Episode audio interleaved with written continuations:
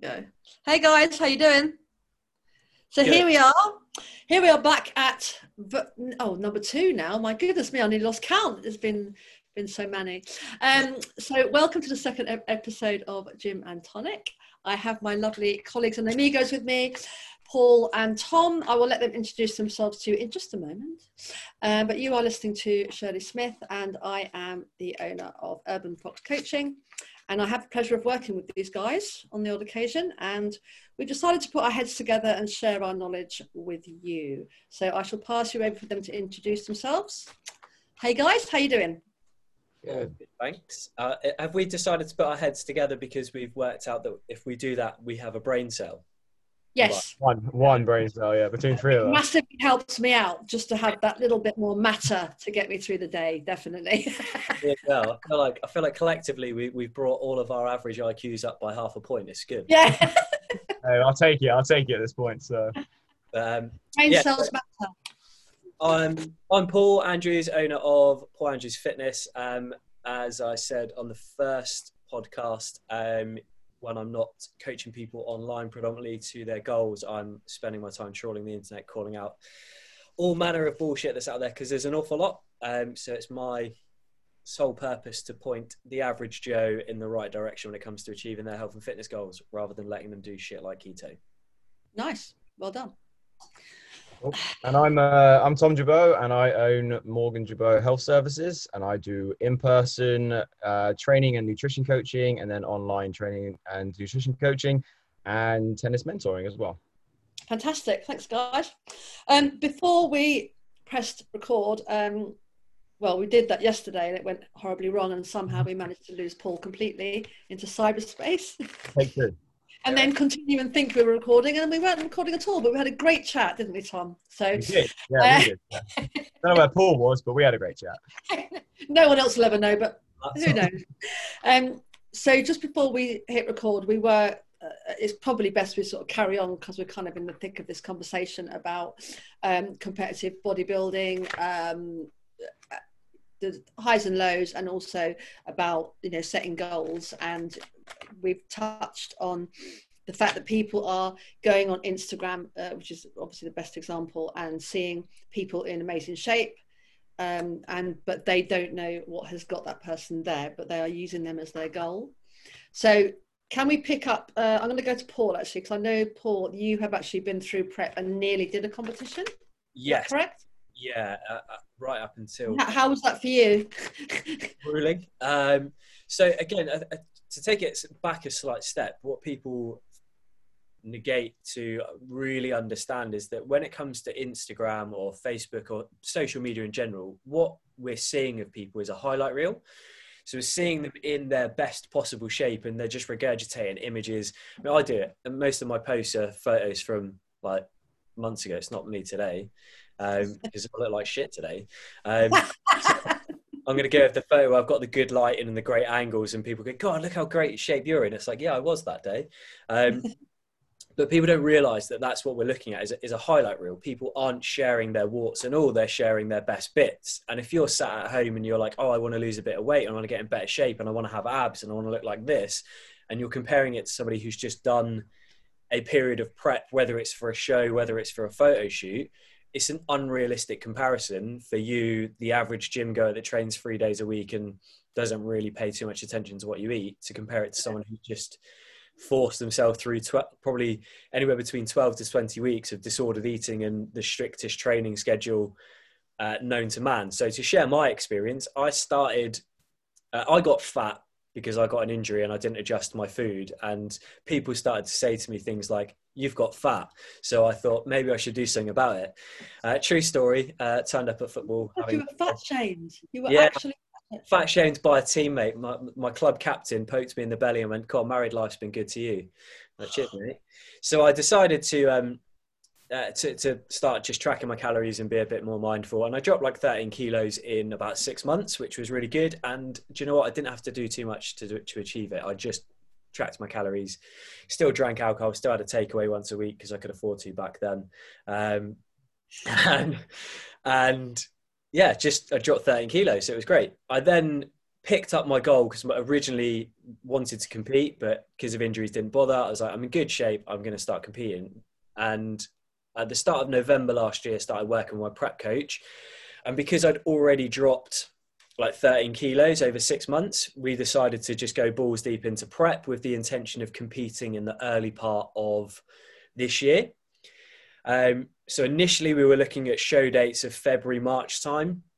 We got towards Christmas, having done probably eight weeks of the same five meals a day, seven days a week, doing initially half an hour's worth of cardio every single day, uh, well, six days a week on top of my four day a week training split. And we got to Christmas and we thought, we're going to push the show date. So I then booked a show date for May, which basically meant that at the point when I was supposed to have stepped on stage, I would have done 13 months consistently in a calorie deficit, the majority of which would have been um, on prep. So, not even enjoying the flexibility of just tracking my calories. I was eating the same five meals every single day.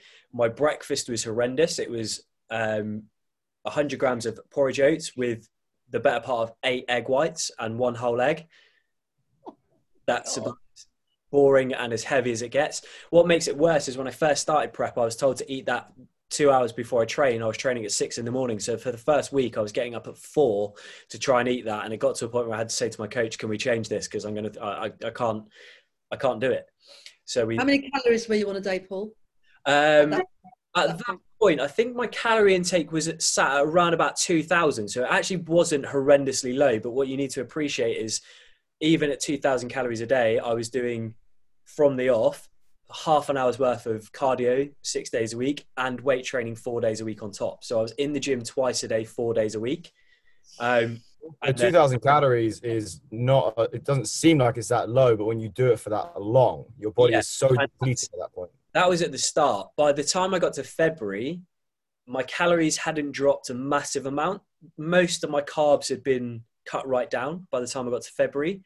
Um, and my calorie intake was sat at about 1800 but I was doing an hour's worth of cardio a day, six days a week, plus weight training four days a week. So I was fucking exhausted. But um, it's funny the, the, the number you say 2000 because whenever they work out 2000 is always the number that men need just to sit on a chair and do nothing all day. That's yeah. that's the figure they normally use. So basically, what you're saying is you're sitting on the chair doing nothing all day calories were in fact fueling you to train all those times a week and for all that cardio and for ca- having your life? Yeah. Oh wow. I mean, the good thing is is when you're on prep you don't really get a life. So another thing that people don't understand when they see someone on stage who looks amazing who's ripped and absolutely shredded and at like a stupidly low body fat percentage and they think oh i want to look like that. What you don't realize is i started with my prep coach first of november. I had Christmas Day, I could eat whatever I wanted. So from November until the 25th of December, I ate the same five meals a day, seven days a week. Boxing Day, I was back in the gym, back on plan. New Year's Eve, I was in the gym on plan, but I was allowed to drink alcohol um, for New Year's Eve. Only a couple of drinks because I was in the gym New Year's Day and back on plan. And then the only other time I ate anything off plan from the 1st of November until the gym shut in March was midway through February, uh, I got told I could have a cheat meal, so I went for a burger. So I'd like three meals. Absolutely wonderful. Yeah, three meals from November to March, effectively, where I was in control of what I ate. Um, and that's the thing that people don't quite realize when they see someone on stage and they like, they go, oh, that they look great. I want to look like that. It's it's not sustainable to get there. You are encouraged to embrace disordered eating. You weigh everything to the nth degree. If you have one gram more than you should have something, you literally beat yourself up and think that you're going to die. Um, and you focus massively on all the things that I encourage my clients not to. You focus purely on what the scales say. You focus on like one measurement, your waist measurement every single week. You have to see a, you have to see reductions. You take progress photos all the fucking time. Like you become obsessed with all of the things that make your life miserable all for the sake that on one day of the year you can look quite good under some bright lights with a tan. Can I can I ask you then? Uh, so that going from November to March, what was your um, like general health like? What was your sleep, your energy, your I, I don't know your mental health. You know, were were you able to do your job correctly? What you know, were you were you nice to people? I, I mean, what were you like in general? I wasn't the best person to be around at times. Particularly the closer I got to to March, the more my once I got over like an hour of cardio a day, six days a week, like the mental health side of things took as much of a beating as anything because you you're not only getting up to go to the gym at 6 a.m you know you've got to do half an hour's worth of cardio at the end of that session you know that also you've then got to go and work a full day's work and you've then got to go back to the gym in the evening to do more cardio again in fact i was doing more than an hour's worth of cardio because i would do half an hour after my session i'd do 45 minutes in the evening so yeah i I, I reckon by the by March time when gym shut, I was probably close to an hour and a half of cardio a day, six day a week. So, do you think I, that, do you think that lockdown was a blessing? Uh, it came at a good. Uh, to be fair, it came at a really good time for me because um, I'd been watching what I'd been eating since April the year before, and wow. that's yeah, and as much as the first six months I was quite relaxed with it, and I and I, I, encouraged myself to work in the same way that I expect my clients to, in terms of not trying to be perfect and just be consistent. Even still, when you've been tracking and monitoring your calories for six months, and then you effectively do another six months in prep, um, it's a lot. So I, it came at a good time for me because I was a horrible person to be around because I was miserable. Not miserable because I was hungry. I, I hadn't got to. I'd been told by my coach I haven't got to the point of prep where I'm going to be really fucking hungry, which made me feel great. Um, but I was at the start of prep. I was at the point of prep where I was fucking miserable because I was tired because I was doing so much fucking training, yeah, eating and, and effectively eating so little. Um, and again, there's, there's, there's the psychological battle. When you send your progress photos every Friday morning off to your coach and you send your measurements and you you see a small movement and you think, good, yeah, it's moving the right way. And your, pro- your coach comes back and goes, okay, mate, you're still looking full here and you still, this needs work and this needs work. And you, do, what comes back is not, you're doing great, you're on track. It's, here's a list of things we need to tackle. Drop your carbs by 100 grams a day. And you're like, oh, I thought I was doing well. So you, you're, you're constantly in a battle of trying to please somebody whose job it is to be fucking strict on you because Yeah. you have to get to like 4% body fat, which is just not normal. um, so your mental health just takes a beating because you spend however many months that you do prep for. And most people only do it for 20 weeks. I was doing, I, I would have been on prep for like seven months. um, so yeah, you, you, you put yourself in a position where you're literally being scrutinized to the finest of margins week after week because you want to step on stage and, and you want to hold your weight. And for me, I was, I wasn't competing with an intention of winning, which is strange because I'm a very competitive person. I was competing with the intention of proving that I could do it because I've always been told by people that I've either always been really skinny or equally, I've never had the best body, the best physique, never been the biggest guy, never been the leanest person. So I was doing it to prove a little point to myself that if I if I push myself, I can get to that level. But then once you get into it, you do. You start to get a, consumed by the fact that it, it's a competition. And if I'm going to step on stage, even if I know I'm not going to go there to win this first show, I still want to do well. I still want to look good. And you you get you get sucked into it, and before you know it, you're like you, you're trying to find those fractions of percentages, and you're taking things like shreddable, which is a, a about as close to an anabolic steroid as you can get like a, without a taking. cereal, doesn't it? Sounds It sounds, fantastic. it sounds like it should be a cereal, but I can tell you it's not. What it is is basically taking your body to within the limit of the amount of caffeine you can have per day, chucking in a little bit of cayenne pepper so that you basically spend most of the day freezing cold, shivering your fucking tits off while sweating. Um, so Oh yeah, my god, I go through that all the time. It's called menopause. yeah, I, went, I went through it for months as well at the start of the year. So basically, yeah, you got that as well. Um, can I just move on then, Paul, if you don't mind? So Tom, Yeah. Hmm. I know we did talk about this uh, yesterday about this competitive bodybuilding, um, but obviously we weren't recorded. it was a shame. It was a nugget. You know what I mean? Um, what's your take on competitive bodybuilding? I know you've got a lot of admiration for them. Uh, Yeah, I mean, the thing, the first thing is that everyone has to understand is when they set goals that they want these physiques that they see on Instagram, is that they have to give the utmost respect to these people. Like, no matter what, no matter if we, we say they're all- you know they're all on steroids, or you have to work incredibly hard, even if you're on steroids, to look this way, to be that lean, to have that much muscle mass. Like it doesn't happen overnight. This is years and years of dedication and suffering in order to get to that shape. And and the only reason these people are taking anabolics and that that window or that all that that umbrella of things that we call steroids is because they absolutely have to in order to con- to keep up with everybody else. So I think the first thing is is that when you set that goal as saying, "Hey, I want to look like that guy on Instagram," are you prepared to one take the dedication that they have and do it consistently for years in and years out? And two, are you willing to do things that might be negative to your health in order to look that certain way?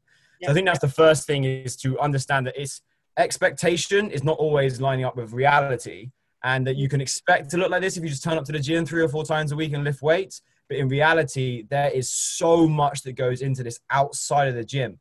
Bodybuilding is a sport. It's a sport for one, and it's a sport that happens 365 days a year.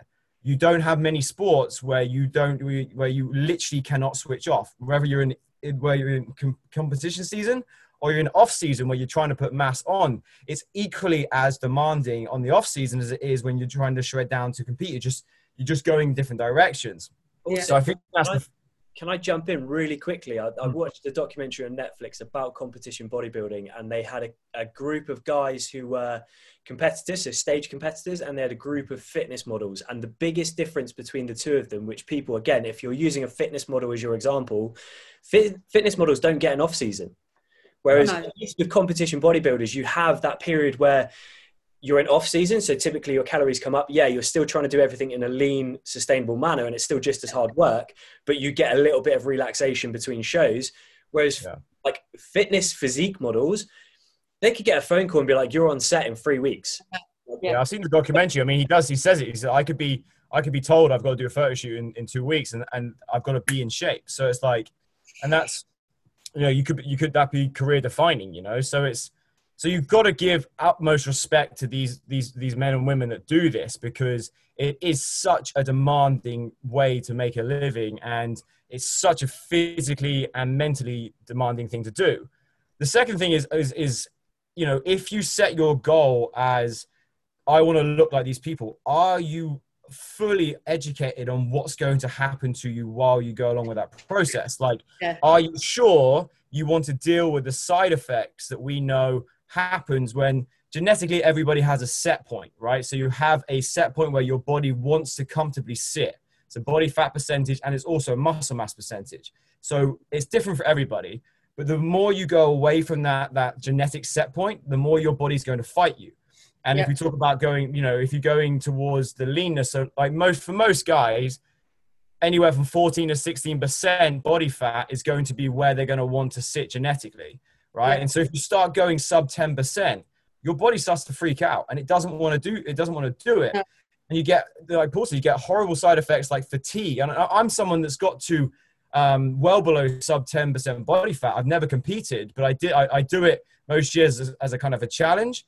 But I'm fully aware that that's not how I want to live my life 365 days a year because it's just miserable. And there's times where you don't want to get up and change the you know change the tv because you're just exhausted. You can't think properly. Like diet brain is a real thing where you literally don't function as well because you're on such low calories that your body is using any energy it's got any food that's going in or any food that's fat that's stored up is using to survive. And i think that's on that point tom just two little things just to, to really highlight so prep brain, diet brain is a thing. I once drove to the gym in a pair of smart shoes because I believe it. I believe it. My work shoes on instead of my trainers because I was that exhausted and unaware of what was going on. And also, anyone that were they, were they good to squat in though? No, um, very, very, very not not good at all. They're fucking awful. Um, leather soled shoes, very slippery. Um, and also, anyone who thinks that they get hangry because they haven't like eaten yet. Yeah, um, dealt with the kind of hunger you get when you're sub 10%. Put yourself through prep and then you'll see what hangry is. I once saw a, a doctor try to claim that hangry isn't a real thing. And I thought, well, that guy's never dropped his calories and put his cardio through an hour a day.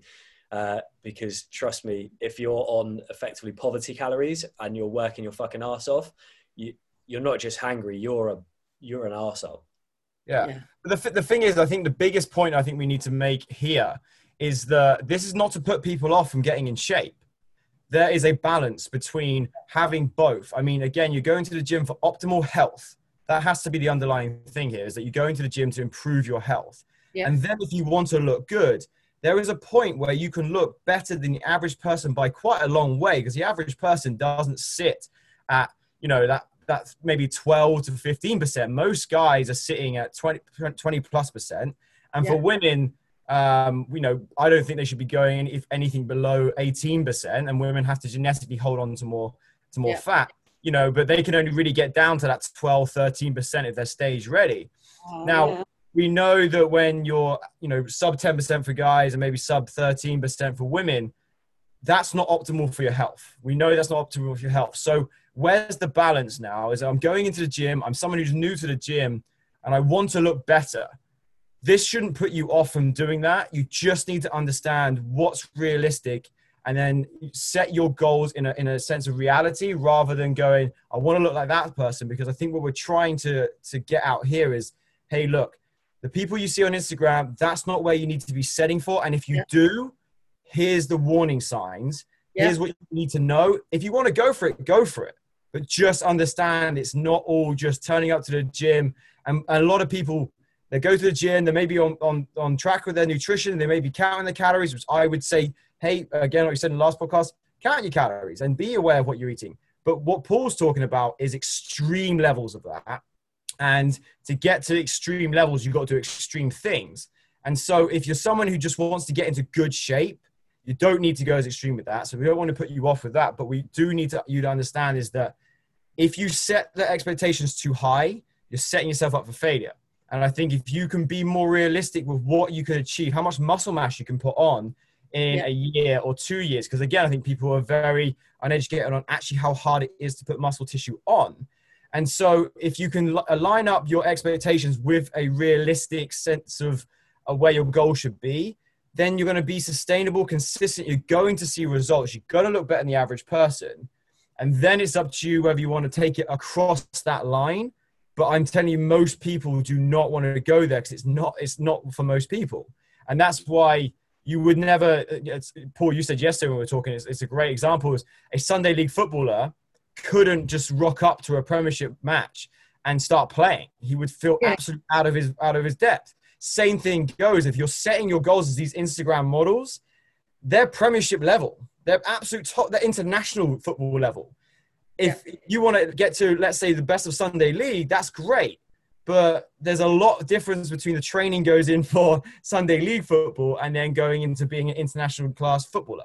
So I think yeah. that's where I think the, the message needs to be with this is let's just be realistic, understand your body, understand where your set point is and how far away you can go from it before you start getting these negative side effects. And for the average person, they're not sitting at their set point. They're not sitting at that, that point where they're comfortable. They're over the set point. And so if they bring it down to the set point and then go a little bit over, you're going to look great. You're going to feel great. And that's what, that's what we're promoting here. It's not, yeah. hey, go past your set point and then keep going to the point where it gets extreme and you feel like crap and you don't want to do it anymore. So I think, uh, I mean, this was the point we were talking about health over aesthetics. And I think so basically what we're saying is that if you're just starting out, you know, is you want to get all your health markers right first. So, you know, if you've got blood pressure problems or you are overweight and all those things, get all that in line. Get to get to the point where you're actually healthy and then decide what your next uh, aesthetic goal is going to be. But I think I think there is like also if you do get your, your health check your health markers in, in line, you're going to look better. Like yeah. you're going to look yeah, better. You're going to feel better, and so you're going to hold it better. And so I think you get you can do both. It's just are you want are you setting your goals at the extreme level, which is what I'm worried about that a lot a lot of uh, men and women do. Yeah. Well, we've got seven minutes left. I'm going to keep let's make this a short one today. Um, so, um, is there anything else we could think about on that sort of same thing? I mean, we know we talked about um, when we tried this again yesterday, but when we, we did talk about, you know, toning, which is a lovely word that gets thrown around. We haven't got loads of time to talk about it today, but I, I think again, it's it's something that uh, gets thrown around a lot, and it's all about aesthetics and how you look. I think Tom, you explained it yesterday really well. Uh, yeah, toning. I mean, Uh, yeah, I mean, the toning thing is something that I think most people get wrong. Is that they think that you can actually tone a muscle, that you can spot a muscle and then just make that thing toned. And what we actually need to understand is that if you want to see a muscle better, if you want to quote unquote tone it, you have to reduce your levels of body fat and you have to increase your uh, levels of body, uh, your muscle mass. And okay. therefore, you'll see the muscle through the skin. The skin will be thinner, therefore, it looks more toned. But unfortunately, genetics are genetics, and you can't choose your genetics. And some people will again hold on to fat in different places. So you can't, if you want, let's say, I uh, hear a lot of women that say they want to they want to tone up their arms you can't choose where that fat comes off. So you're going to have to be patient and consistent until you get lean enough that you can see your arms, uh, you know, quote unquote, toning out. And then you've also got to make sure that you are lifting weights. And we, me and Paul talked about this as well. And Paul did a fantastic post on Instagram. Is that women are so scared of lifting weights because yeah. they want to don't want to get quote unquote bulky Yep. Whereas we know how difficult it is. Me and Paul joked about it. We've tried to get bulky our whole lives, right? And so it's like it, it, it's, it's a very very long process to get bulky. So I my advice for hand over to Paul is women should be training weights, men should be training weights. If you want to build muscle mass, if you're going to look better, even at a high level percentage of body fat, you're going to look better with more muscle on your frame and therefore you don't have to go to extreme levels of leanness to start seeing that muscle because it's there it's more prominent it's going to be poking out you know underneath the skin more and you will look more toned. So i, I would say if you if you're trying to tone something lift weights progressively overload and then make sure your your nutrition is in line with your goals. And if that's to tone out then you've got to be in a deficit to reduce those body fat. And that's it. There is no other way to tone. Um, I'd just like to say as well, like while obviously we're all on the call as well, is that obviously uh, all of us, we all um, in our in our training plans and stuff, we all, you know, are very much into lifting weights, and I, you know, I definitely am. It's something I've always done, um, and I just think that you'll just get better results. You'll look better, and I do find as well, my all all of my clients who I've um, been training this year, you know, I love I love the fact that the feedback I've got is things like they some of them had never weight trained before, but the feeling they get when they do an assisted pull up. Yeah. It, it, to us, it would be nothing, but when they've never done one before, and you suddenly feel empowered and really, you, you feel strong, and they walk out so different an hour later. Or, yeah. or when I get to do a squat for the first time, or get them to do a deadlift for the first time with the big bar. To us, it's nothing. We do that all the time, but it, it changes the way they think about themselves it gives them confidence and and and it make it it changes the the way they look as well and I think I think it's the best thing I ever discovered for sure. There's so many more benefits to weight training than just look at the way you look as well. That's so. Think, we do a whole podcast on that, but there well, is so well, many benefits from weight training. And well, again, think, cardio is important, but it's a tool like we talked about last week. It's a tool. Weight training is something that is actually going to make a change to your physique yeah. and something that you can hold on to forever. Yeah, and we're we are all you know able to provide people with um, you know tailor-made programs depending on their goals as well. Um, so I think we'll we'll we'll cut that cut the call today uh, at this point. Um, we've we've really gone in deep into the bodybuilding world anyway. That's been brilliant. Thanks, guys. Um, and I'm really uh, thanks for sharing your stories as well. So I think next time we'll um, we're going to be looking at maybe a little bit more in this toning thing and we'll start talking about the light lightweights versus heavy maybe. That would be quite a nice topic. Uh, and also the mental health benefits of the gym. I think we should definitely um, yeah. talk about that because i think it's ha- it's a big big issue at the moment. And i think it's important to say that anyone anyone who actually is listening we want your feedback. We want you yeah. guys to, yeah. to give us things to talk about here because this uh, at the end of the day we're doing this to help people. And i'm sure you said last week if we just help five people then we, we win in this so yeah. we want to hear back from you guys. Ask the questions. We won't call your names out or anything like that. No. We just know what Tom from Essex. so yeah. So guys, just reach out to us individually and just and just uh, I mean maybe we can make an Instagram for this, but uh, you know just let us know what you want to hear about and we'll do our best to be as educated on it as possible and then um, and then relay as much information as we can. Cool. Right, we got to go, guys. On the nose. Look at that. Um, love you both, and I'll speak to you all very soon. Yeah. Yep. And uh, episode three coming next week. Thanks, guys. Whoop, whoop. guys. See you later. Uh,